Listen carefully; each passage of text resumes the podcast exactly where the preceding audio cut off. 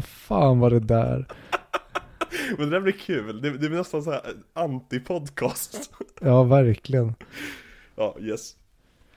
Nice, ska jag göra en klapp då? Ja, visst. Tre, två, ett.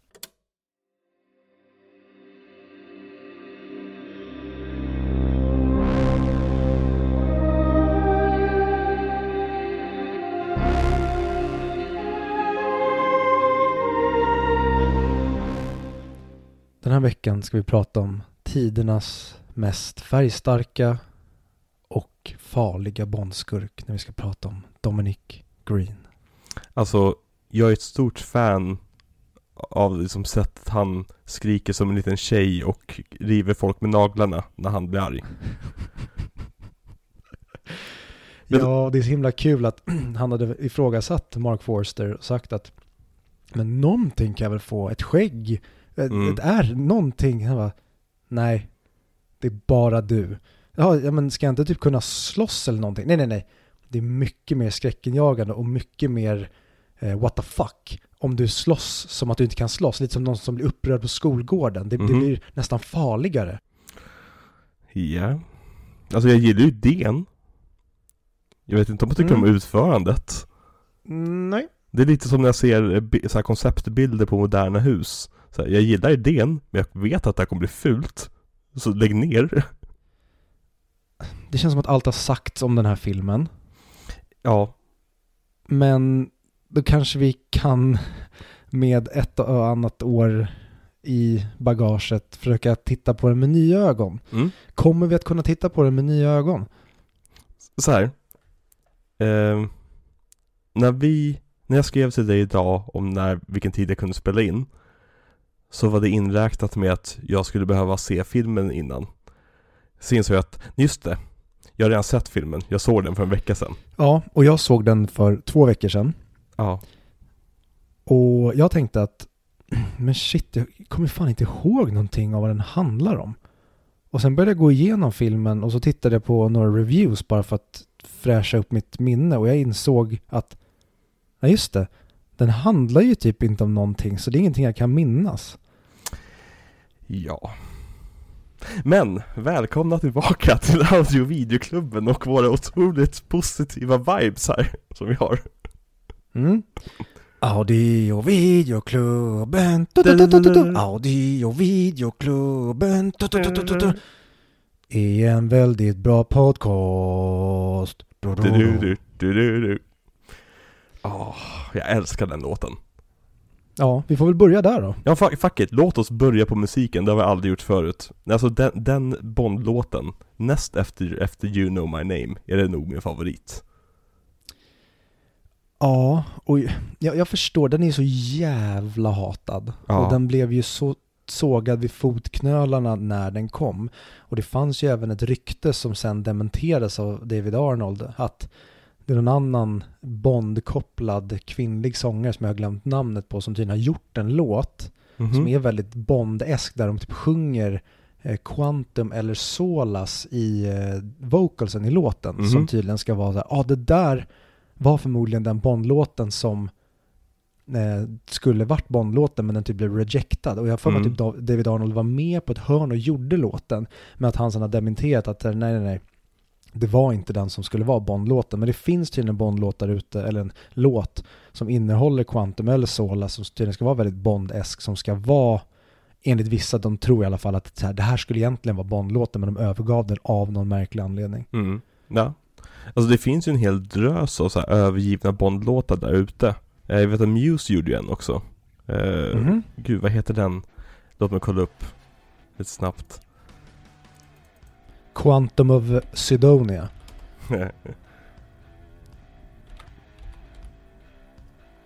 Det är låten... Eh... Supremacy har jag för mig, från, från skivan Second Law. Har du hört den skivan? Mm, Nej. Nej, den är skitbra. Det är typ Muse bästa skiva. Och alla sov på den känns som. Men eh, jag älskar den. Eh, nej men den är väldigt bondig också. Eh, men jag förstår inte, varför tror, varför tror du folk hatar den här låten? Är, är- det på grund av att den är kopplad till den sämsta Bond, in, det bonda, sämsta Bond-introt någonsin? Eller är det på grund av låten? Mm, det var intressant för att jag tycker inte att det här är det sämsta Bond-introt någonsin. Jag tyckte faktiskt väldigt mycket om det här Tyckte du? Bond-introt. Ja, jag tyckte det var... Alltså... Jag tyckte det bara var lite kul. Alltså jag, Okej. jag gillade hur de gjorde med eh, öknen och kroppar som blir eh, stora och även det här lite med eh, himlakroppar. Jag tyckte det var så ja men fan, jag, jag gillar det ändå. Ja, nej, nej, det, det, det, nu, är vi, nu är vi ovänner Viktor.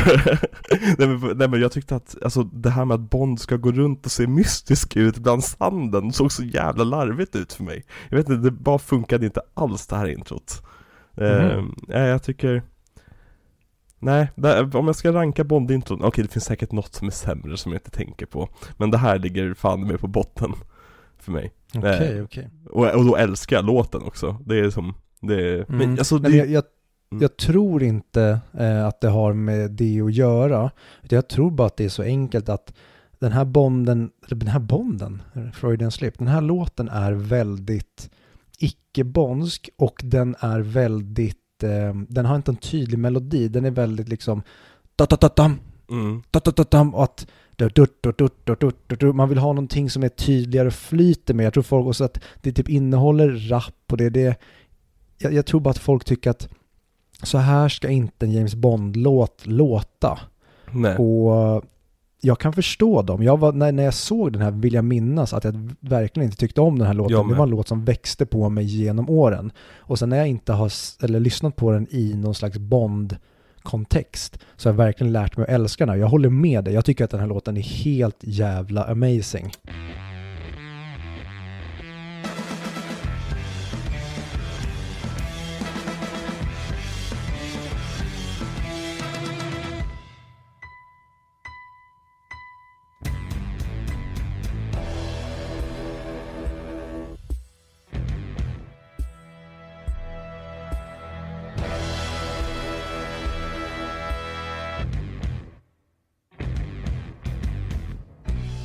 Ja, men alltså det är Jack White när han är som bäst. Och Jag älskar ju Jack White överlag. Och liksom hans sätt att strukturera upp en låt och liksom lägga...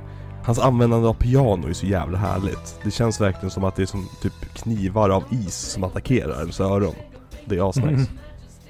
Ja, nej, så jag, jag, jag förstår verkligen kritiken till den. Jag håller inte med. Jag håller med att det är en dålig Bondlåt, för jag tycker inte att den... Det är inte en Bondlåt alls, men jag tycker för mycket om den som låt för att bry mig, känner jag. Ja, nej men verkligen. Och det, det Det här är ju den sista Bond-låten där de verkligen försökte göra någonting unikt. Alla Bond-låtar efter den här är ju bara vanliga ballader. Ja, det är verkligen samma låt om och om igen. Ja, men alltså Skyfall, okej, lite spoilers nästa vecka, men Skyfall-låten tycker jag är en bra låt liksom. Och jag tycker det är en bra Bond-låt också, jätteeffektiv. Men sen så är det som mer, känns som att de aldrig vågade lämna den typen av musik igen. Och bara skulle göra samma sak i varje film. Jag blev så besviken av det. Mm, och det blir, vi kommer ju till det också, men det blir nästan parodiskt mellan Spectre och No Time To Die. Ja, verkligen. De går från en, en låt som får en att vilja sova till, till en låt som får dig att sova. Verkligen. Ja. Men, vad har du för relation till den här filmen Viktor? När jag tänker på den här filmen, då tänker jag på... Vänta, har vi sagt vad vi ska prata om? Nej, det har vi inte sagt. Nej men vi eh, ska ju bara recensera Jack Whites liv idag. Ja, men exakt. Nej, men det, det är ju andra avsnittet av Daniel Craig, miniserien. Tänkte jag säga. Mm. Men eh, Craig, Craig Uary, Daniel Craigs Bondfilmer ser vi, helt enkelt. Och vi har kommit till den andra filmen, Quantum of Solace. Och det, det, det märks att det här, det här är ingen film vi, någon av oss tycker riktigt mycket om, eller hur? Nej, och det är väl det som nästan gör den lite kul att prata om då. Det är ju att det här är ett jävla haveri. Ja.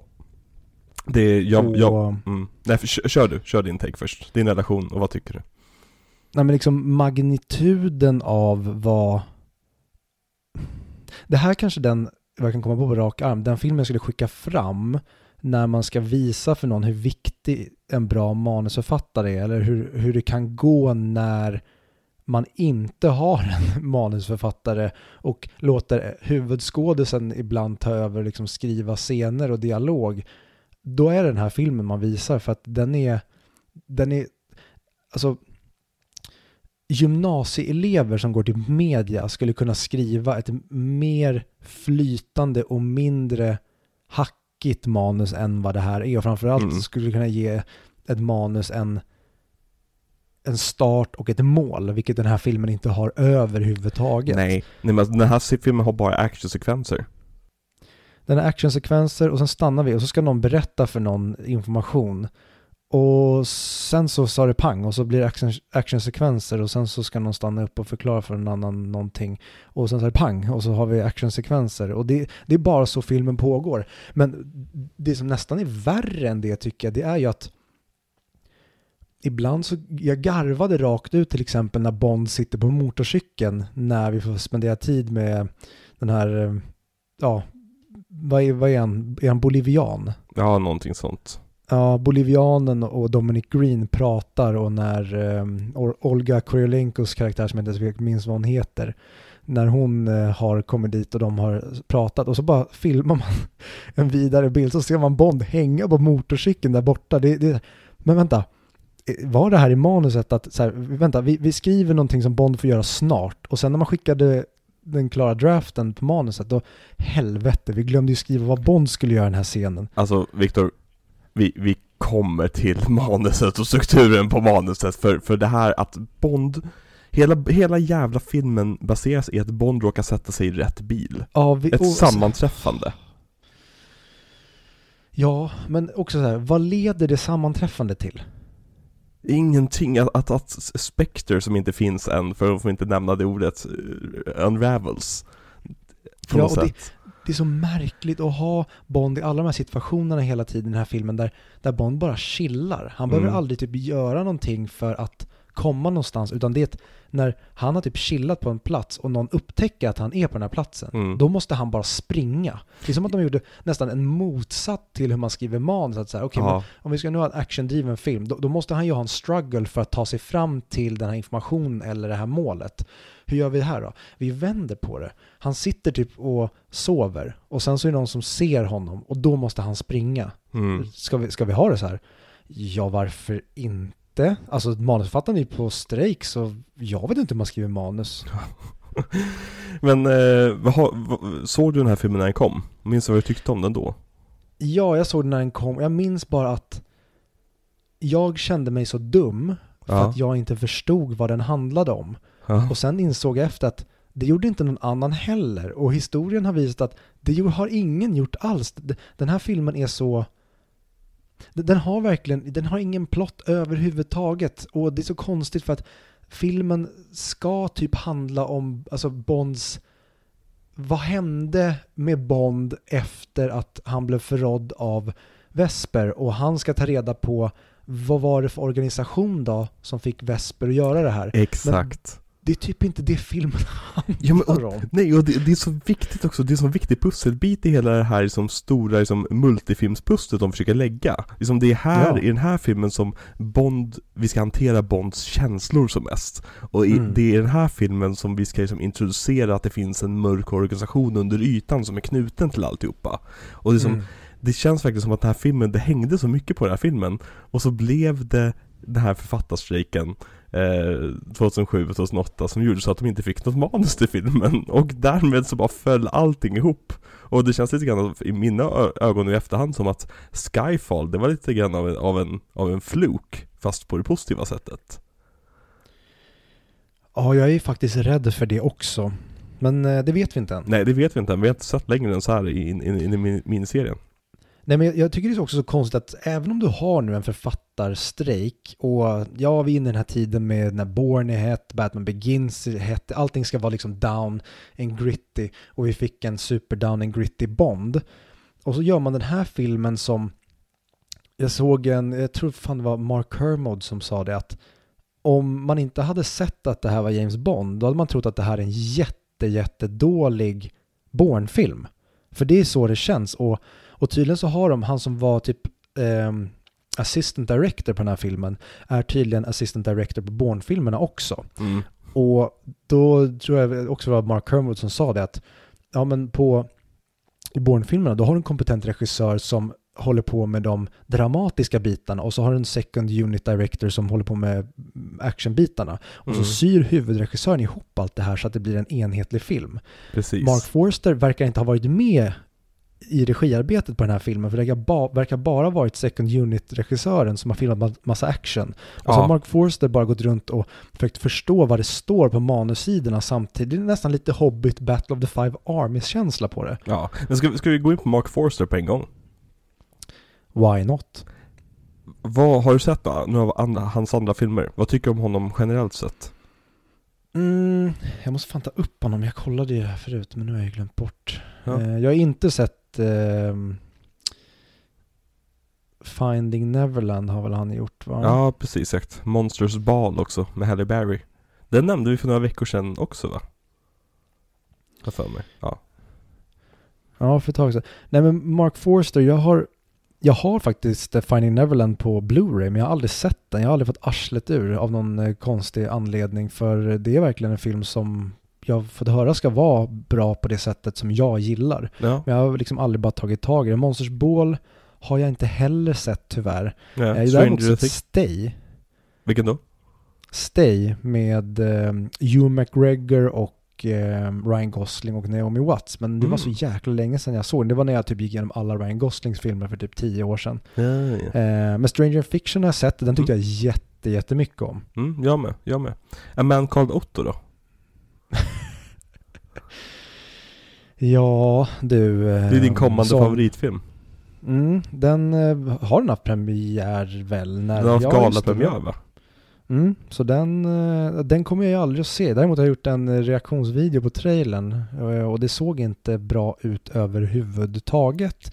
Ska, vi Eh, inte, men- ska vi inte ta lite av Patreon-pengarna så går vi iväg och ser den på bio i jul? Och så gör vi en Patreon-special. Ja, kanske.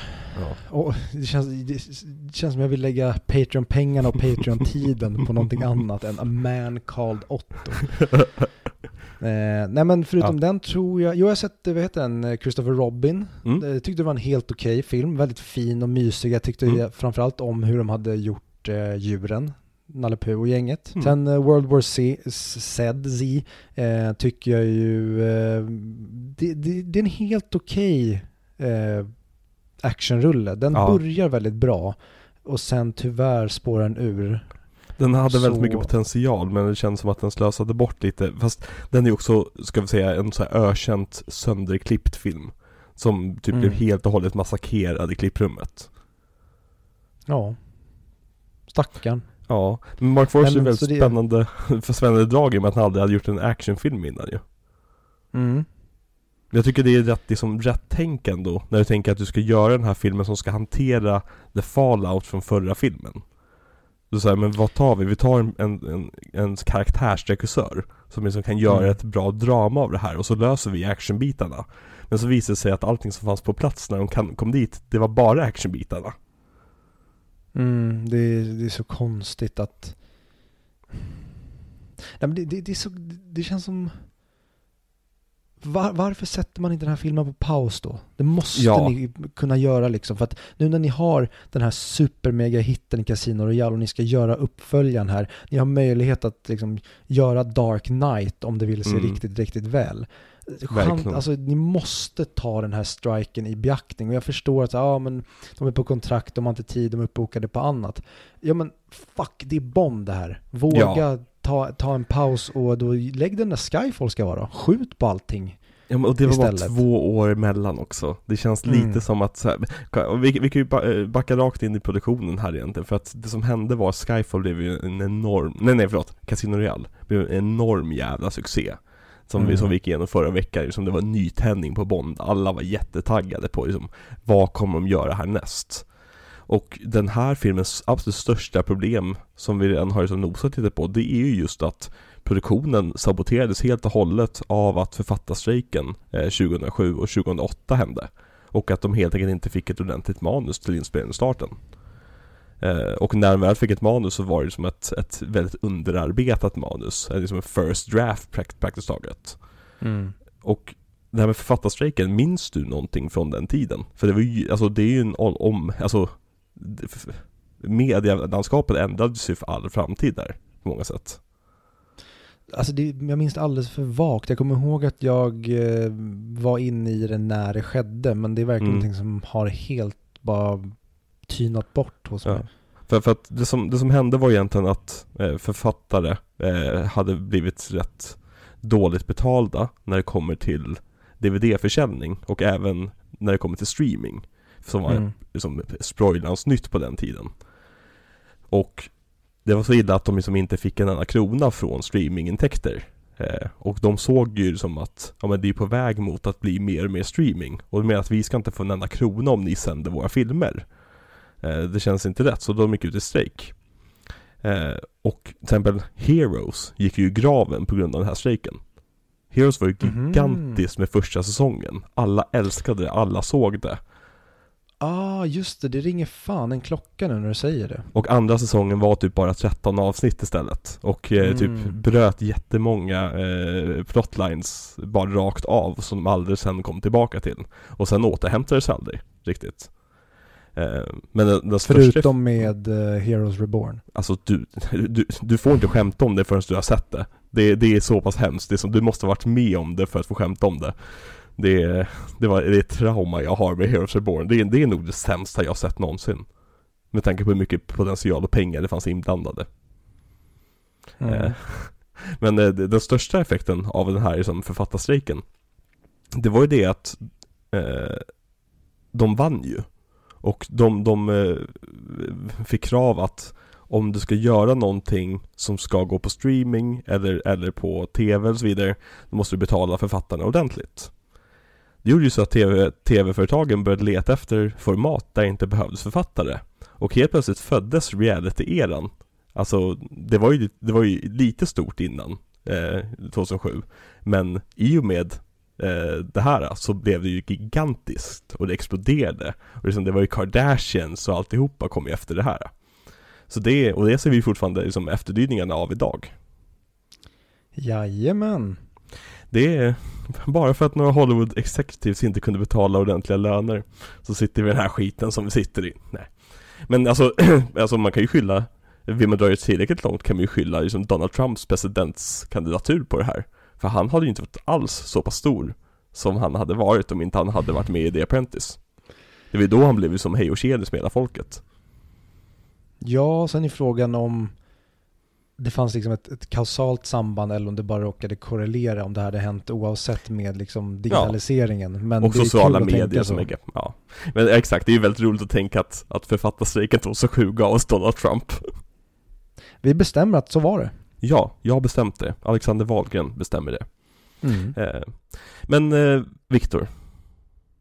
Vad handlar den här filmen om? Åh gud. Varsågod, ha så kul med den frågan. Okej. Eh, det var ju den här galningen i förra filmen som bara, han, han bara slog folk och sköt folk och bråkade och så hade han ju sin mamma som var försvarsminister, höll jag på att säga. hon var väl finansminister, så var det. Och de kom liksom inte överens och sen så skulle de spela poker och då skickade de honom till Montenegro och så blev han kär och så blev han blåst av en tjej och blev jätteledsen över det. Men de fick ju Viktor, Viktor, Viktor. Man säger inte Montenegro. Man säger Monte Afrosvensk. Men han är ju då ledsen efter att han har spelat kort men han blev en, han förlorade hjärtedam så att säga. Fin liknelse. Och då ska ju den här filmen då handla om hur hanterar den här killen som han var ganska våldsam och hade lite svårt för kvinnor och auktoriteter i förra filmen. Vad kommer då hända i den här filmen? Och kanske ska han ta reda på vad kom allt det här ifrån? Va- Varför var, de, varför var han så himla steget bakom under hela förra filmen? Varför visste han inte vem som jobbade för vem och vem som var kompis med vem? Så då tänker vi att då kommer vi få se det i den här filmen. Mhm. Men det får vi inte. Nähä. För i den här filmen, då får de helt plötsligt reda på att den här organisationen då som då ligger bakom det, som de inte riktigt vet vad det är för organisation, de har tydligen folk överallt och till och med inne på MI6 så finns det då folk som jobbar för de onda så att säga. Åh, det låter jättespännande. Mm. Sen då? Men det gör vi ingenting av. Jaha. Så det är så.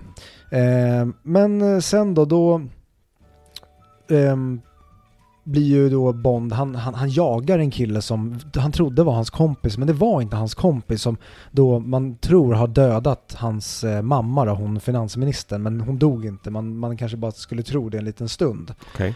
Men de jagar då varandra Mhm. och sen, sen så jagar de varandra, eller han jagar ju kompisen så att säga. Precis. Och så jagar de varandra, höll jag på att säga igen. Han Vänta, jagar sin kompis. Det här är första actionsekvensen i filmen eller? Nej, nej, nej. Nej, Eller jo, jo, jo. eller andra? Eller det andra. Jag, kom, Ja. jag minns inte. De flyter ihop. Kör. Allt flyter ihop. Eh, de eh, kommer upp på, först springer de lite katakomber och sen så kommer de upp på tak och det visar att ja, de är ju i Siena av någon anledning som jag inte vet varför man inte tar honom hem till eh, MI6 i London. Eller, eller ännu bättre, tänk om det bara hade varit Bond och Mr. White Mm. och att Bond förhör honom och säger Vem var Vesper? Säg till mig. Och så slutar det med att den här Mr. White då, han hånar Bond till den graden att Bond dödar honom. Och det kanske gör att M blir arg på att han är för våldsam och inte tog honom till MI6 och förhörde honom. Men, men vi, vi, vi, vi, går inte på det spåret utan Jag tycker eh, inte du den ska här- överskriva den här filmen, Viktor. Nej, precis. Utan den här killen stod i bakgrunden då.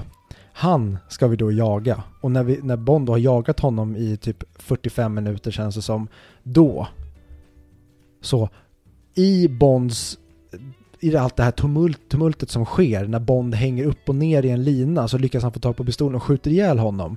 Mhm. Då slutar en actionsekvens som har pågått i flera dagar. Mm. Eh, och då tänker man ju så här, ja men vad bra att Bond överlevde och vad synd då att de inte kunde kanske fånga honom men vad fan, Bond, hade Bond varit en sekund senare då hade ju Bond dött. Ja, precis. Så att, tror du Emma har överseende med det här? Nej, det är klart hon inte hade. Hon blir jättearg på honom att här, men du är en sån himla hothead. Varför tog du inte bara in honom så vi kunde förhöra honom? Det är ju väldigt innovativt. Jag har aldrig hört någon bli kallad för en hothead i en film tidigare. Nej, aldrig tidigare. Nej, ja, okej. Ja. Ehm, och framförallt inte att eh, hon nästan upprepar det hon sa i förra filmen och klagade på hur hänsynslös och omogen han kanske var. Mm. ja, Men vadå, gick inte han igenom karaktärsutveckling? Jo men den ehm, sket vi. Men Okej, ehm, ja, ja, fortsätt. okej. Och sen då, då, då får de reda på att det finns tydligen en hemlig organisation som har en koppling till de här pengarna. Ah, är det. Spectre? Det är alltså Bonds, Bonds skurkar liksom, det är, så det, är, det är ju hans typ Avengers mot liksom, ja men det är ju ja, Thanos liksom, är, är Spectre, det är Spectre. Jag kan, jag, du behöver inte säga det, det är Spectre, eller hur? Ja men eh, tyvärr så har vi inte rätten att eh, kalla dem för Spectre så att vi tar ett annat namn från en annan eh, Bond, eh, ett annat Bond-material som jag förstod det som heter Quantum of Solace men som tydligen inte har någonting att göra med hur vi porträtterar Quantum of Solace i den här filmen. Ja, Ja men det låter väl coolt va? Quantum of Solace, det är väl häftigt? jag tror inte att det är en marknadsbar, alltså jag tror inte jag kan marknadsföra den här titeln Viktor. Jo. Quantum of... Okej, ja, men fortsätt, jag kanske kommer på en annan bättre titel på vägen. Eh, kör. Men du vet, det finns ju ICA-butiker. Ja. Och man kanske skulle kunna göra typ en reklamkampanj där man kanske gör så här, ja men under lanseringen av den här filmen då heter alla ICA, eller alla ICA-butiker som har det här, den här undertiteln då, eh, Quantum, då kan ju alla heta ICA Quantum of Solas och så POM! Ja, Så har du en marknadsföringskampanj. exakt. Jag tror att vi kommer Mm. vinna folkets kärlek genom att döpa om svenska ICA-butiker till, till titeln på filmen. Det låter Ja. bra. Mm. Ehm, nej, och sen ärligt talat, sen vet jag typ inte vad filmen handlar om utan Bond ska ta reda på, eller just det, han, hur, hur fan är det? Han, hur att han, han blir ombedd att ta en paus Ja. och, och sen så råkar han gå till ett hotell och så blir det en knivfight som håller på länge och så visar det sig att han tydligen var de hade koll på honom, nej jag, jag minns Nej, jag, jag minns faktiskt, ärligt talat, jag, jag vet inte riktigt hur det är så att han får tag på väskan.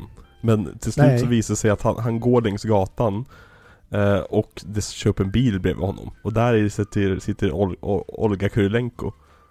Ja, och eh, där, han, han får väl tag på väskan och så tror ju hon då att han är personen som han dödade då. Och så här, ja men fine, det är lite kul men det är lite svårt att bygga hela den här filmen på att han bara råkade döda en person, ta hans väska och så blev det en missuppfattning. Mm. Det hade ju faktiskt kunnat vara mycket enklare om det bara var så att han, han hade liksom, han har ett spår som han ska följa. Det kanske är Mr. White. För att Mm.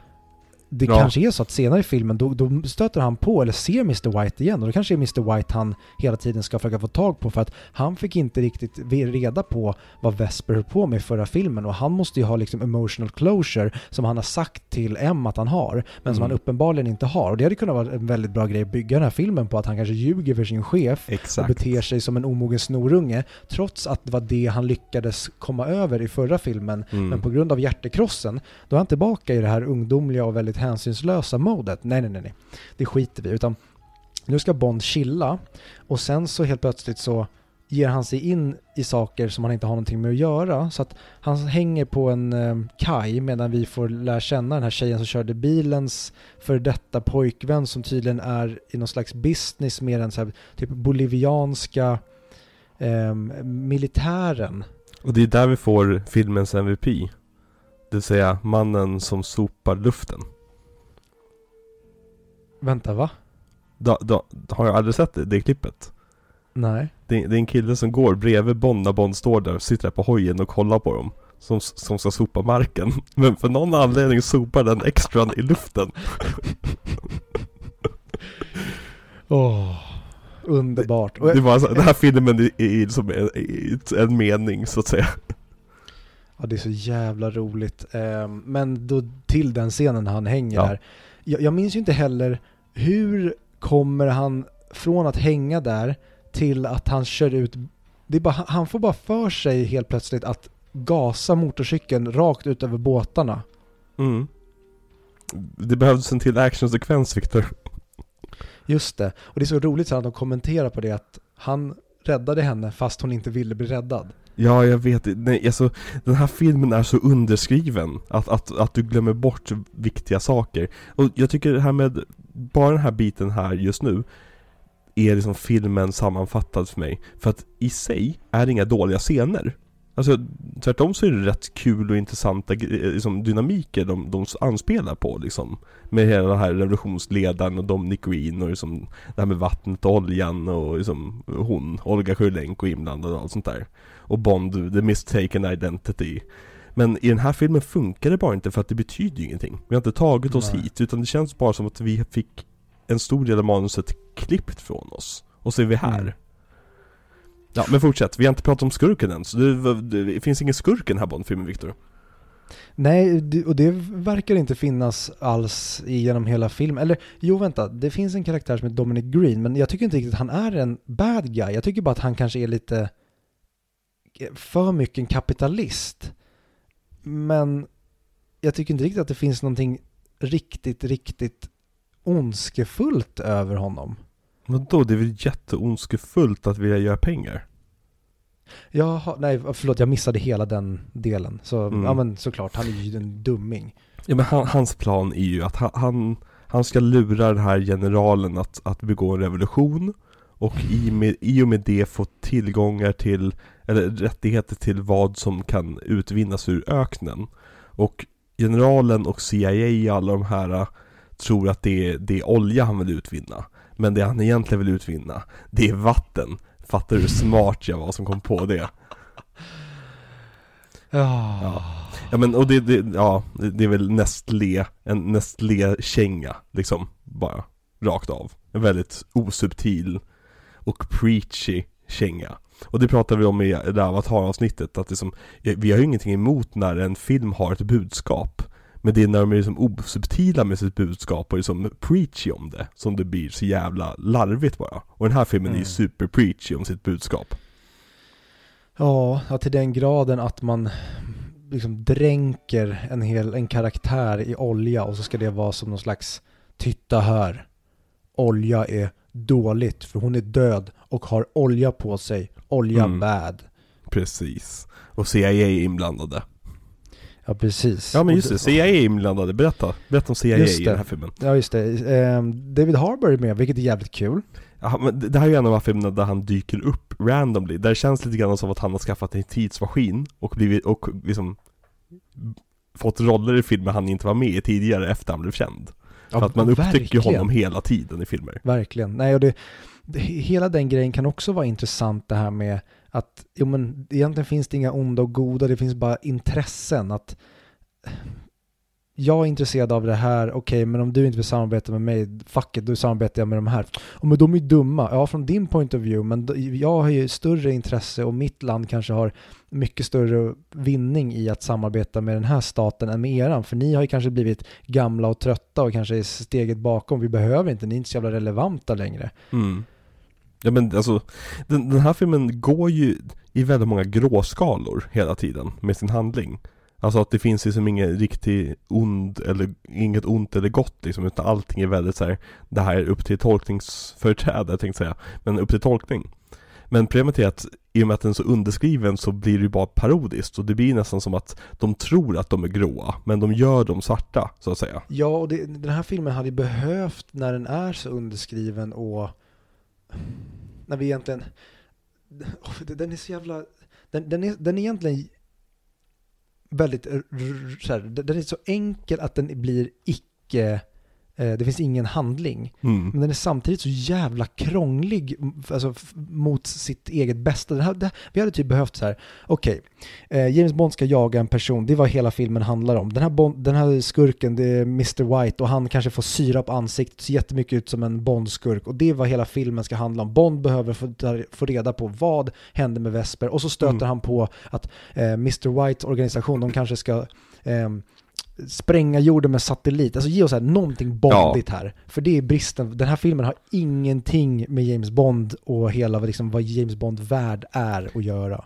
Det känns som att de började skriva på en rätt intressant film och sen så såg de en dokumentär om vattenkris i öknen någonstans. Och bara, nej men Ja. det är det här filmen ska handla om istället. Verkligen. Och det, det, blir, det blir ofokuserat, speciellt när filmen är så pass kort också. Hade det varit typ en tre timmar lång Bondfilm som hade den kunnat hantera flera olika plotlines. Men nu blir det bara som att jag, vi förstår inte riktigt kopplingen mellan plotline 1 och plotline 2. Nej, och sen är filmen så jävla dum också på många sätt. Som typ när Bond helt plötsligt blir jagad av MI6 för att han har dödat en eh, livvakt. Just det, just det. Det, det, det är så här, vänta, nu, nu, nu driver ni på riktigt. Han, han knuffade ner honom och så här, ja men det kanske inte är så jävla Det är så skönt att märkligt, göra. Men märkligt ju. scen också.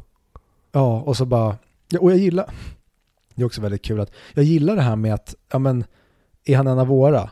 Nej, men varför tittar han på oss då? Och så skjuter de honom. Så här, Mm. Ja men det, det är ett kul grepp att så här, ja men vi måste vara undercover här. Men Mm. du har precis gått runt på ett ställe och hälsat på alla och blivit igenkänd av alla här inne. Och nu är det helt plötsligt en snubbe som ser dig sitta i en bil. Men han Ja. får tydligen inte göra det, så honom ska vi döda. Det, det är som att filmen typ, den, den, den bryr sig inte om vad som har skett innan, utan så här, okej i den här scenen, vad, vad är lite Bond-eskt här? Ja men det här är coolt, ja men funkar det i resten av filmen?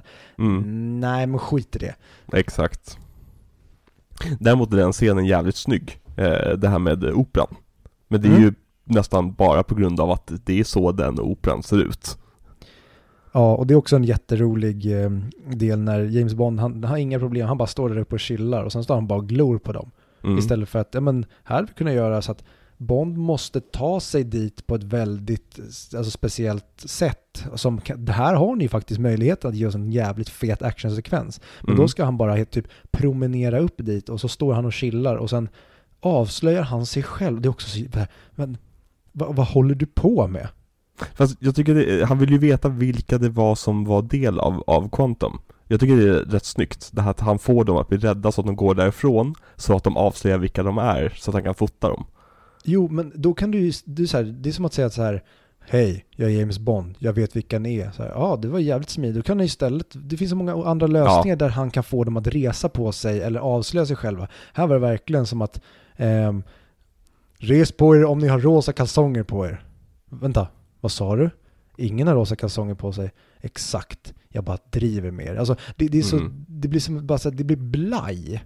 Underskrivet om, om, om igen. Ja, Ja. Åh, nej du, det, det, här, det här är ingen särskilt bra film. Det, det här kan vara en av liksom, de sämsta, st- största misslyckanden vi har sett i den här podden, skulle jag säga. Ja att, det är verkligen det. Och det är en, en idag läste jag den dyraste Bondfilmen. ja, Ja, den har ju en, en effekt som är helt jävla otrolig när de spränger eh, compoundet. Och det är ju Mm. den största explosionen i världshistorien på filmduken. Så liksom det, det, det finns en anledning till varför det här blev en av de dyraste filmerna som gjordes. Men Mm. tyvärr så inget av det hänger kvar för en. Inget av det stannar kvar i huvudet. Som sagt, jag såg, jag såg den för en vecka sedan. Och det är typ som att jag såg den för tre år sedan. För att Ja, jag jag- brydde jag håller mig med. inte. Ja, det, det är verkligen så. Jag, jag, hade ing, jag var så ointresserad under filmen. Så, så fort jag såg klart den, då bara la jag den bakom mig och så, så här, åh vad fan, nu är jag taggad på att se Spectre så man kanske får se lite bra Bond-film igen. Mm. Vi har Skyfall emellan dock. Eller jag menar eh, Skyfall. Mm. Eh, men Mm. Ehm, dock så säger jag, jag tycker att eh, flygplansscenen i den här är hur fet som helst. När han, inte för att den är bra för filmen, men jag tycker att den är så jäkla coolt filmad. Jag fick verkligen så Indiana Jones-vibes av det hela och även när de faller ut ur planet tyckte jag så här, fan, det här, och det Mm. får man tänka, tänk om den här filmen hade varit gjort, gjord idag med Jaha. liksom No time to dies effekter och green screens och det, då, då hade den här filmen varit den har ju sjunkit ännu lägre. Den, den lever ju mycket på, alltså idag, att den inte är värre än vad den är på grund av att den är filmad vid den här tiden och Ja. mycket ändå gjort med praktiska effekter på riktiga platser. Mm. Nej men verkligen. Alltså jag tycker, alltså i slutändan så tycker jag inte så jätte, jätteilla om den här filmen. Jag tycker bara ingenting om den. Och det är nästan värre på ett sätt. Alltså, Mm. jag, jag tycker att, liksom, spoiler alert, No Time To Die är ju en sämre film. Men det här är ett Mm. större misslyckande. För att den här filmen hade så jäkla många bollar uppe för att kunna göra smashar efter smashar efter smashar med tanke på vad Cas- Casino Royale avslutas med. Och det känns som att de försökte sig på att göra de smasharna och bara, bara failade. Medan No Time To Die ser jag som en bara en onödig film. Ja, fast det vet vi inte än. Nej det vet vi inte än. Vi kanske har reviderat he- vår åsikt helt om den filmen när vi väl ska se den. Jag ska gå in jag på skulle bli jätteglad. Ja. Jag skulle bli jätteglad om det faktiskt hände och att man, jag tycker mycket mer om No time to die när vi kommer fram till den. 100% vad fan det finns inget bättre än att tycka om en film. Alltså nu kan ju du och jag vara väldigt negativa ibland men vi försöker ju alltid Vi försöker ju alltid tycka om filmerna vi ser. Mm. Det är så, för det är ju Verkligen. roligast.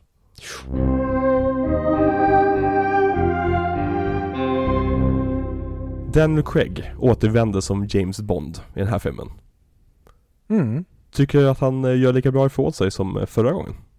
Jag tycker det. Alltså, Mm. och han får ingenting att jobba med här och ändå Nej. så tycker jag att han funkar kanon. Men Ja. karaktären Bond är ju väldigt tråkig och slätstruken i den här filmen. Alltså när, när det kommer till typ hans motivation och vad vi känner för honom. För i Mm. den här då känns det jag tror också det var Mark Kermode som sa det. Den här filmen är egentligen en Jason Statham-film om den inte haft Daniel Craig. Och Mm. det tycker jag säger, alltså att hade man bytt ut Daniel Craig mot Jason Statham eller Statham, vad fan han heter, då hade det varit, alltså då hade den inte haft någonting. Jag tycker verkligen den här filmen lever på egentligen, ja men sina skådisar, och då menar jag inte alla skådisar, utan de skådisarna som fick, vi fick träffa i förra filmen. För de f- skådisar som är med i den här filmen, Mm. jag gillar, eh, vad heter han, Amalric. Alltså jag tycker han är superkarismatisk. Mm. Eh, Olga Kurylenko har jag ingenting till övers för känner jag.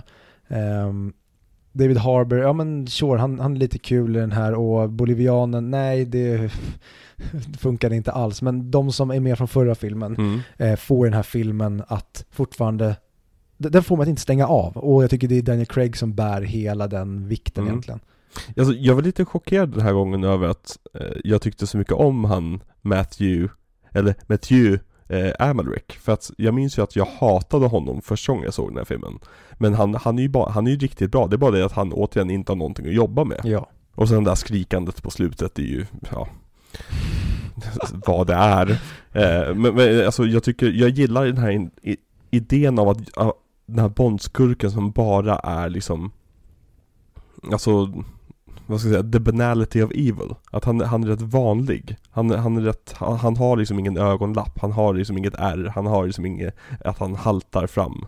Utan han är bara en, en man, liksom. Jo men, och det, jag, jag håller med. Men inte i den här filmen tyvärr. Nej, nej men precis. Det, det, det, behövs lite flash i den här filmen. Det behövs Ja. lite, lite, lite pizzazz, lite razzle Ja men verkligen. Ja, alltså Mm. den här filmen hade behövt David Dencik som gör en rysk accent. Ja, ja men verkligen. Åh gud. Det hade varit jättekul om han typ bondade med att samarbeta med Daniel Denchik i, uh, genom hela filmen. I typ nästan, Ja. typ såhär 48 hours uh, grej, att de är typ hopkopplade och måste springa runt stan typ. Ja. Ja. Men har du någon i den här filmen som du tyckte om av de nya? Han, Anatole Taubman som är Elvis. Elvis? Ja det var exakt min tanke också, tydligen är han typ femte, femte person på castlistan. Han är en av henchmännen, han har pottfrilla. Jaha, ja men han är väl det närmsta vi kommer så här lite bondigt utseende på skurkarna men mm. nej, tyvärr alldeles för anonym han också. Ja, jag tycker David Harbour sög den här filmen. Jag vet inte, det var någonting med honom som bara så här Jesus Christ tona ner det lite granna. Ja, för han, han, han känns som att han går in för att vara alltså det som vi efterlyser i den här filmen. Ja, Men att det inte funkar och att han gör det på fel sätt. Han känns inte som åh, hello Mr Bond, utan han känns bara som att han, han är typ med i det är nästan som att han är reg- regisserad av Michael Bay här. mm. Ja Ja verkligen, det, det, det är stort och det är svängigt och det, det, jag tycker ju om stort och svängigt för det mesta Men i just den här filmen tycker jag att det blir så malplacerat Hade han Ja. varit i typ i Spectre eller No Time To Die så hade det funkat jättebra Ja, och så har han liksom, vad heter det, Jeffrey Wright bredvid sig som är hur cool och chill och så Ja, vet vilken film de alltid. kommer ifrån. Alltså, jag, alltså Jeffrey Wright är en sån jävla treasure Jag älskar honom Mm. Det, Verkligen. det var vi inne på förra veckan också, men han är ju verkligen Han är så stabil hela tiden Mm. och Det känns som att han tycker att det är roligt att skådespela Ja. eh, Rory Kinnear är ny Han spelar ju Tanner, som jag var lite grann inne på förra veckan Ja, och Helt anonym mer- också eller? Ja men tyvärr, och jag tycker synd att vi inte har kvar han från förra veckan som vi pratade om Mm. som jag inte kommer ihåg namnet på. Tobias Menzies Ja, för så här, va, va, varför kan du inte ha kvar honom? Jag ser ingen anledning att byta Ja. ut honom mer än att säga, jaha, nu fick ni tydligen möjligheten att ha en Bond-karaktär här. Jaha, men låt honom spela det, det var hans mellannamn. Säg att jag gillar ditt eh, riktiga namn mer, Robin, och så Ja, gör exakt. vi så. Ja Nej, det, det är verkligen, jag misstänker att det kan ju vara någonting om att han inte hade tid att spela in den här filmen på grund av ett annat projekt eller något sånt där Och då tänkte de att, eh, fuck it, då Om vi ska ha en Tanner-karaktär kan vi lika gärna introducera Tanner då Han var på strejk, han är egentligen manusförfattare. Ah, precis, exakt. Men Rourke Ner dyker upp i de- kommande också. Men är, jag tycker, alltså, jag tycker han gör det han ska göra i den här filmen. Han är som, Mm. ha- han är en stabil, ett stabilt bollplank för Judi Dench att slänga bollar mot. Mm. Ta om Judi Dench, vad tycker du om henne i den här filmen? Bra som vanligt. Men Ja. hon får tyvärr inte svin mycket att göra. Det... Men hon, hon, vad säger man? Hon kop- kokar verkligen soppa på en spik här. Mm. Ja men i varje scen, alltså det, det, de ska vara så glada över att de har Judi Dench. För att Mm. annars hade den här filmen varit relativt talanglös känner jag. Eh, Mhm. och det är som Och i och med att du har den här plotten om att det ska finnas liksom There's a mole the top of the circus Så, så Och du har ju den att jobba med, så här, varför inte låta filmen kretsa kring det och henne istället? Nu, nu, också- ja, Då hade du också kunnat göra en film som handlar mycket mer om hennes och Bonds relation och kanske hon på något sätt försöker förstå vad Bond har varit med om. Att trots att han säger att the bitch is dead, jag skiter Mm. i henne, så märker hon att nej men han, han är påverkad av det här och så, då kanske vi skulle kunna få ännu mer, nu vill jag inte prata om nästa film, men då Nej. liksom när mycket mer handlar om deras relation, att ja men tänk vad det fått att det bygger upp till relationen ännu mer i den här filmen. eh, Alltså tyvärr, den här filmen är så jävla tråkig att prata Ja. om. Det, det, var, det var lite det jag kände också, alltså det, nu har vi ju nästan fyllt en timme, timme av avsnittets tid men, men det är som Jämfört med typ så här ofrivill, nej inte ofrivillig, den var jättebra, men ta typ gitarrmongot som jag inte tyckte om särskilt mycket. Den Mm. gav mig i alla fall tankar och, och idéer. Och den fick mig att börja liksom, sätta igång liksom, hjärnkontoret där uppe och tänka på vad film är för något och så vidare.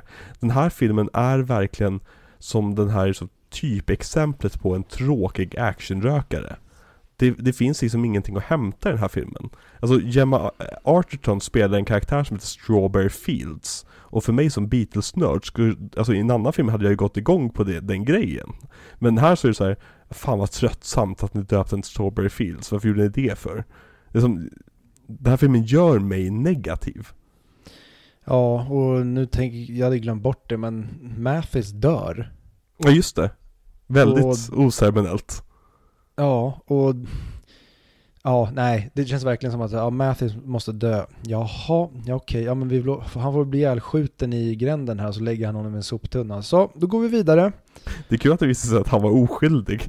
Ja, verkligen.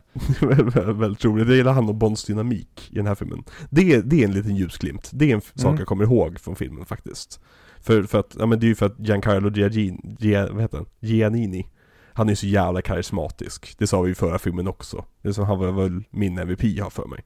Så det blir ju verkligen att han lyfter ju tunga lass när han är med. Och så, så dödar de honom av ingen anledning alls. Verkligen. Och det hade väl kunnat vara coolt då att, ja men om Bond då ska ta reda på vad, vad den här organisationen håller på med, hade inte han kunnat typ infiltrera Greens nätverk och låtsas vara någon han inte är? Och så Mm. kanske filmen handlar mer om att Bond ska inte bli upptäckt om ingen får röja hans identitet. Nu istället så blir det bara som att Nej, det blir ingenting. Jag, jag bara får så idéer på vad som hade kunnat göras igen istället, för nu Mm. händer ingenting. Nej. Nej, nej men... eh, har du någon scen eller, eller någonting i filmen som du tyckte var så här. Ja men det där, det där var ändå bra. Jag tycker vi ska försöka vara lite positiva i alla fall.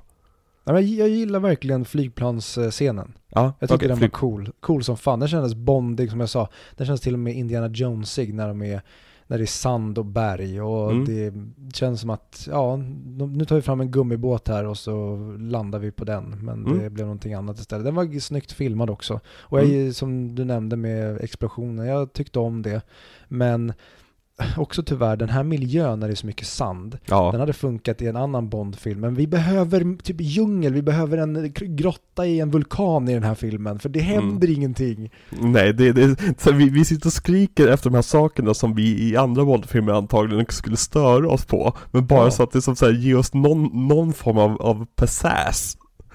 Det, är så här, det, det här är, det här är en julafton utan julpynt. Ja.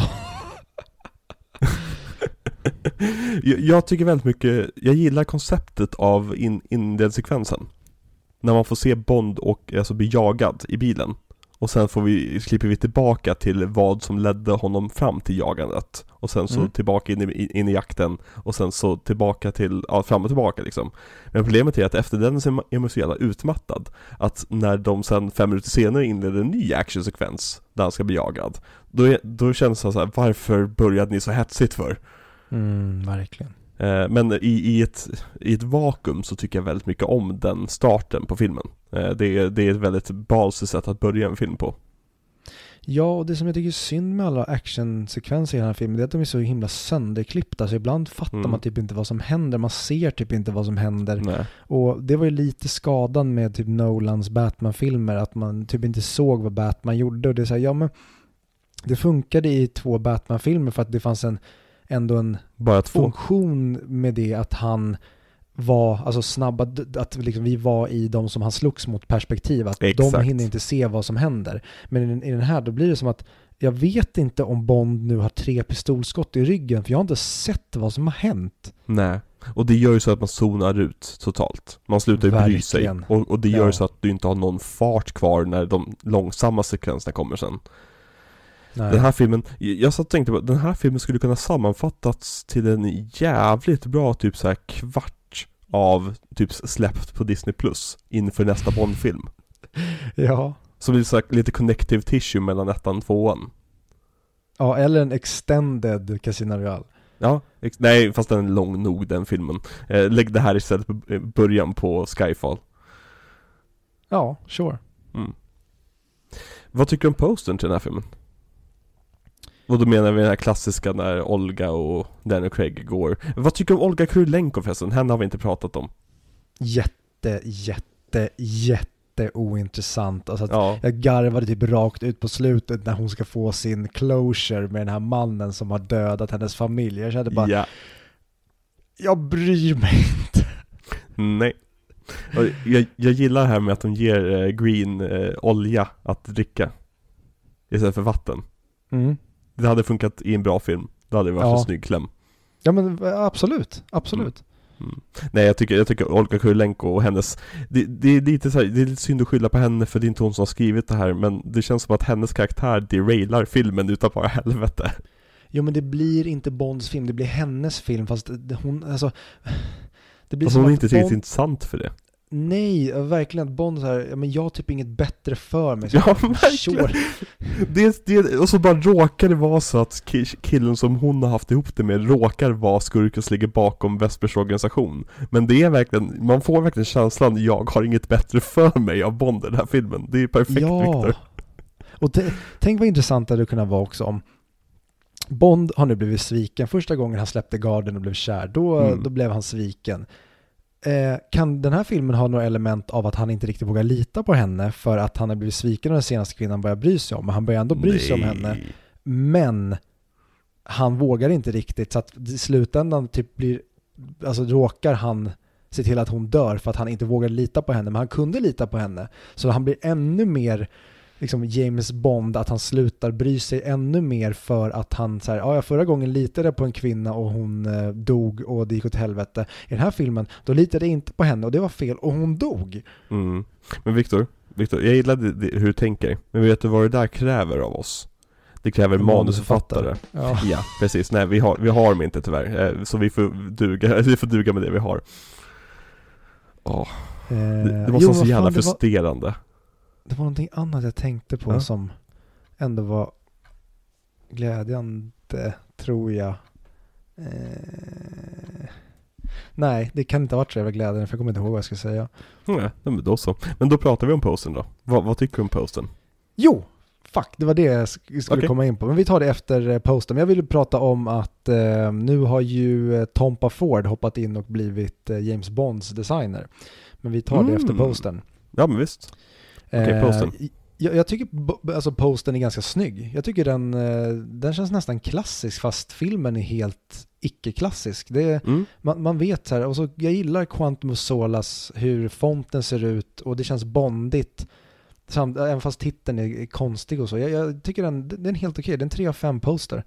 Mm. Ja, men så jag pratade väldigt mycket, eller inte väldigt mycket, jag pratade lite skit om den eh, när vi gick igenom de posterna lite snabbt. Mm. Men eh, nu när jag kollar på den här, alltså speciellt den brittiska varianten som är som i sidled Tycker jag Mm. faktiskt, eh, den, den, den, den gör sitt, den är lite konstigt ljussatt Men annars så, annars så tycker jag tycker om det, alltså Craig är så jävla snygg i den där kostymen Så liksom, det är svårt att inte bara se det här som typ en Dressman-kostym Eller så är det Dressman-reklam liksom Fast för Ja. ett bra mycket bättre märke Ja men för det får man ändå, det tycker jag är också nice med den här filmen. Här börjar vi ju närma oss ett snyggare mode. Vi är borta från liksom 2006 och hur folk gick klädda då med, känns som alla hade så här 96 jeans och grejer. Nu, nu börjar vi närma oss ett mer klassiskt mode och jag tycker verkligen, som jag sa, Tom Ford klär Bond perfekt i hela den här filmen. Han är så jäkla snyggt klätt från första bildrutan till eftertexten.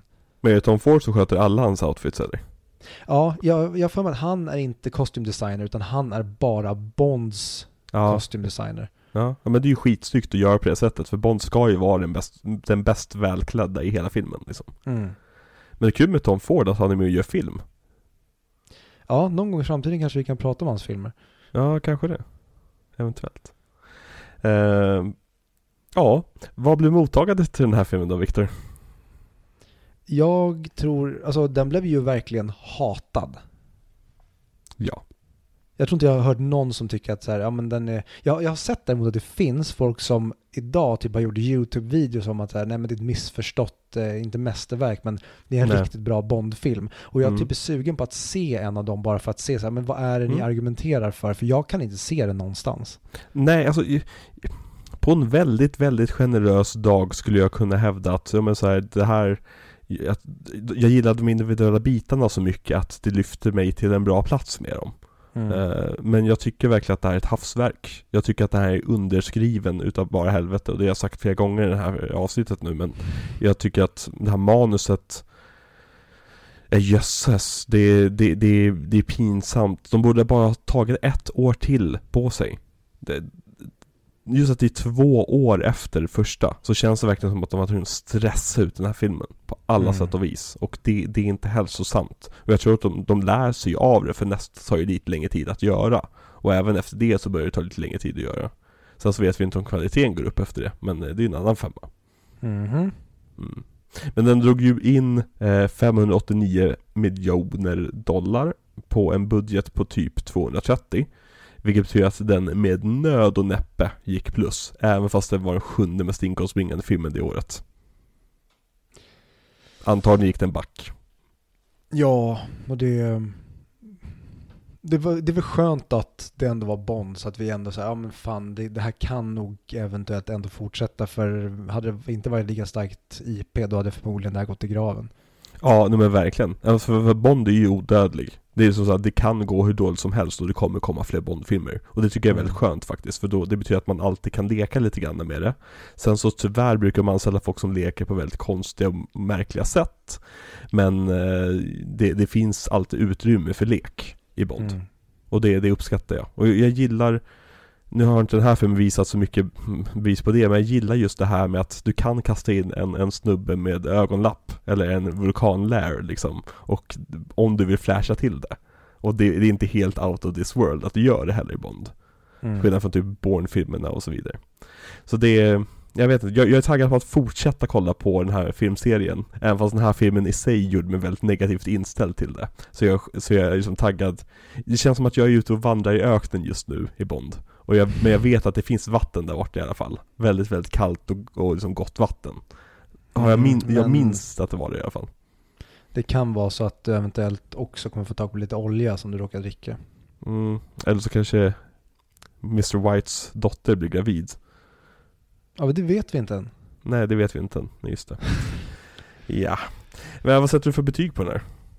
Det är en 2 av 5. 2 av 5? Ja, den eh, tyvärr den jag brukar säga att 2,5 för mig är godkänt. Men den här är typ inte godkänd. Nej, den är fan inte det. Den, jag, jag vill inte se om den igen. Skulle jag typ se om Bond-filmerna en gång till, eller Craig Bond-filmen, då skulle jag nog Mm. fan hoppa över den här alltså. Ja. Alltså, jag, jag sätter 3 av 5, men det är nästan som en förolämpning till den. Alltså att den, den, den är så vanilla. Den är så slätstruken. Den, den är inte egregious på något sätt. Liksom. Den gör mig inte upprörd. Den, den är duglig på det mest odugliga sättet. Mm. Alltså jag, eh, fast nu, nej, fuck it, nu ändrar jag. Nu ändrar jag. Jag kan inte låta det här stå. Två och en halv av fem får den. Den är underkänd. Bra. Ja. Jag ville vara, jag, jag tror jag ville vara snällare än vad jag kanske var. Nej men alltså, som sagt, det, den här är så slätstruken. Den här filmen är filmen beige. Det här är liksom, jag tänkte säga Vesuvio men jag älskar Vesuvio. Det här är Margarita liksom. Fast Margarita är asgott också. Pizza är Pizza, asgott överlag. ja. Vi ska inte jämföra den här filmen med någon pizza. Eh, för att den här är inte galen nog. Alltså den enda äckliga pizzorna är ju när de gör, när de gör en riktigt, riktigt galen pizza. Och den här filmen är inte riktigt galen för att kunna jämföras med en sån galen pizza. Ja, men det, det här är lite som att du beställer in en pizza och det du får är brödet. Ja, Och så ja äter men du- precis. Så äter du brödet och bara, ja alltså pizzadeg, eh, pizzabröd är ju skitgott men hallå, var är toppingen någonstans? Ja precis, och smälta osten liksom, det var det Ja. jag kom hit för. Och så bara, nej men, men smält, det skulle vara intressant att göra en pizza utan smältost. Det är som bara en vanlig deg. Nej nej, det här ska bara vara en deg. En vanlig deg. Det är mer läskigt. Ja, nej men just det med att du satte 3 av 5 från början. Jag tror att alltså, det är så himla lätt hänt för att den här filmen gör en ju inte upprörd. Man tänker att så här, jo men vad fan den här var väl okej för att den, man, den, den, liksom, den kommer undan. Man tänker Mm. inte på hur mycket, man borde vara så arg på den men man är inte det för man typ bryr sig inte. Exakt. Det är som, det, ja. Jag ser ju hellre en dålig film än att se om den här. Ja men eller hur, det är ju det här som vi har pratat om tidigare i podden att man vill ju antingen bli så, man vill ha en film som antingen man sätter typ så här 4 eller 5 av 5 på, eller så vill Mm. man ha en film där man sätter typ 1 på för att man blir upprörd för att den är så jävla dålig. Man vill inte ha de här slätstrukna, väldigt enkla, liksom safea filmerna och det är det Nej. lite också när vi har klagat på så moderna blockbusters. Det är ju inte ofta att de är pissdåliga, det är att de är så jävla bara, de är så tråkiga och tar det så lugnt och det är samma formel om och om igen. Mm. Ja. Jag håller med dig 100% Viktor. Det är verkligen, det, det dränerar ens, ens vilja att fortsätta kolla på film. Jag, alltså, jag känner mig inte som en filmnörd just nu när, när, jag, när jag tänker på den här filmen. Men eh, nästa, år, nästa vecka får vi i alla fall träffa Ola Pass. Ja, Ola Rapeface. Ola Rapeface som du alltid kallar honom för en anledning. Var, Ja, det var kommer det ifrån? Det, jag vill minnas att det kommer från Honest Trailers och att det är från Prometheus när de säger castlisten så säger de Naomi Rapeface. Jaha. Det visar att det namnet är taget. De hette ju någonting Ja. annat. Vilket jag fick lära mig ganska nyligen. Det kanske var du som sa det eller så Ja. bara landade jag på det när jag såg Lamb där jag blev lite glad över att faktiskt Naomi Rapeface var bra för jag tycker inte ofta att hon är så bra. Nej, jag har fortfarande inte sett Lamb. Den kommer du gilla tror jag. Ja, jag, någonting säger mig att jag kommer göra det, men jag har så mycket filmer som jag måste se just nu. Det är The Banshees of Inisherin, Inisherin. Eh, jag vill se Am- Amsterdam, jag vill se See How They Run. Eh, Vill The du se Menu. Amsterdam? Ja! Det ser ju skitkul ut. Jag vet inte om det kommer vara bra, men det kommer vara kul. Ja, för jag, alltså det är sjukt. Alla jag ser sätta betyg på den är så här två och en halv, två, Ja. en och en det är halv. precis Alltså, därför jag vill se den. Okej. Vad med- Du känner det är mig, David jag är en galen eller? person. Vad sa du? Är David Russell? Ja, exakt. Åh, jag, jag har en väldigt komplicerad relation till David Russell. Han har aldrig landat bra hos mig. Mm, var det han som gjorde Si- Silver Linings Playbook va? Eh, ja, det är det väl. Och även American Hustle. Han gjorde Ja, väl exakt. The Det- Fighter. Det var, det var ju ett tag där, där han, han blev Oscars-nominerad en gång om året för film som han gjorde med Bradley Cooper och eh, Jennifer Lawrence. Ja, det var så här helt återkommande. stört. Ja. Gjorde inte han den här, eh, gud, Jane, Lucy, eh, nej, Joy. eh, Joy, exakt. Jag har för mig det. det var eller den som var död på den runnen har jag för mig. Ja, det har du nog jävligt rätt i. Ja, kul. Det skulle vara en kul miniserie nästan, David Russell. Ja, men faktiskt. Ja, det är inte så jättemånga filmer också, han, och han är ju otroligt kontroversiell. Eh, han, han är ju typ den enda personen som har fått George Clooney att börja skrika. Det är... Men det är inte David Russell vi ska prata om nästa vecka, utan det är ju eh, Sam Mendes va? Oh. Gud vad dåliga vi är på podcaster just nu Nej, nej, det är Sam Mendes. Men jag, jag, jag gjorde ett oläte för att jag blev taggad som fan. Jaha, okej, ja nej men bra, då kommer jag ihåg det i alla fall. Nej vi ska prata om Skyfall nästa vecka. Åh. Det är jag taggad på. Och Roger Deakins. Ja, det, det är just det jag är taggad på. För att, Ja. åh gud, att det är någonting när jag vet att jag kommer se en film nu som kommer vara görsnygg hörru. Görsnygg. Jag såg för, för övrigt um, häromdagen, Mm. var sista halvan av Smala Sussi på tv, så såg jag Åh. klart den. Det är så bra. Tjejen Alltså- var på dejt med häromdagen, hon är ju från Värmland. Eh, Mhm. Hon hatade Smala Sussi. Var det någon slags att hon tyckte att den pissade på hennes local Jag, village? jag vet inte, hon hade väldigt många konstiga åsikter Viktor, det är redan berättat för dig. Men eh, ja. Eh, tack så mycket till våra patrons. Alltså det här är ett så konstigt avsnitt. Det- Ja det verkligen, att- jag vi- ber om lite grann om ursäkt, det blev kort och konstigt men det är väl lite grann som Dominic Green så det är väl jättepassande. Ja men du vet såhär när, när i våra, framförallt förra veckans avsnitt, det blev ju ganska köttigt. Och det är ju för att där finns det så mycket man vill prata om och så mycket som det finns att prata om. Så att man, det blir så nästan som att man, man kommer in med fart i avsnittet. Mm. I det här avsnittet då fanns det ingenting att prata om. Jag ville inte prata om den här filmen så att jag har nästan svårt att så här. Vart går jag vidare? Hur sätter man foten framför den andra för att gå? Jag, jag känner mig nästan apatisk. Jag, jag, jag hänger vid, vid, som, med mina bara tänder till, vid mitt körschema som i den här veckan är eh, en sida långt jämfört med typ så här 17 sidor som mina James Cameron-sidor var liksom. Eh, Jag känner att det, den här filmen var inte rolig och jag är glad att jag aldrig mer behöver tänka på den om jag inte måste. Ja, tyvärr Quantum. Det, ni behövs inte. Nej, ni, ni, ni är lika meningslösa som, som olja i öknen. Men eh, tack så mycket till våra patrons som är underbara, våra nattklubbare. Eh, Mm. Ja, vi älskar er. Ni är fantastiska. Ni betalar räkningar i tid. Okej, det Ja. där lät lite konstigt. Det låter som att de tar räknat till oss i tid. Jag, jag menar att, det, det var min, ja skitsamma, ni fattar vad jag menar. Vi, vi älskar er, vad skulle du säga? Nej, ingenting. Nej, det lät som du skulle säga någonting. Jag älskar också våra klubbare. Ha, jag kommer ihåg det här. Bra. Ja, kolla, kolla. Alex kan lära sig också. Nej men jag vill tacka våra klubbare. Våra, de, de, de standardlyssnarna helt enkelt. De som inte är patrons. Ni som lyssnar på, på avsnitten, ni som delar våra inlägg på Instagram och Twitter och Facebook och allt sånt där. Eh, vi älskar er också. Ni är totalt underbara. Men ni brukar oftast betala fakturan några dagar för sent. Ja, Kronofogden hamnar hos ibland och det är inte alltid kul. Nej, och det är helt okej, för man är ju bara människa. Ni är ju inte nattklubbare. Så. Nej, precis. Hade ni fått uppleva de underbara nätterna vi har på nattklubben, då hade ni faktiskt kommit ihåg. i- Faktiskt. Vad är det här för negging vi håller på med just nu? Jag vet inte. Ja, det blir ett perfekt avslut på ett perfekt, av, perfekt avslut på ett perfekt avsnitt. Mm, jag känner att det här är vårt bästa avsnitt hittills. Ja, verkligen. Det här kommer jag vara stolt över när vi släpper det på, på feeden här så. Men det eh, som också är så tråkigt, eller jag vet inte om det är perfekt, det är att det här avsnittet är typ vårt sämsta.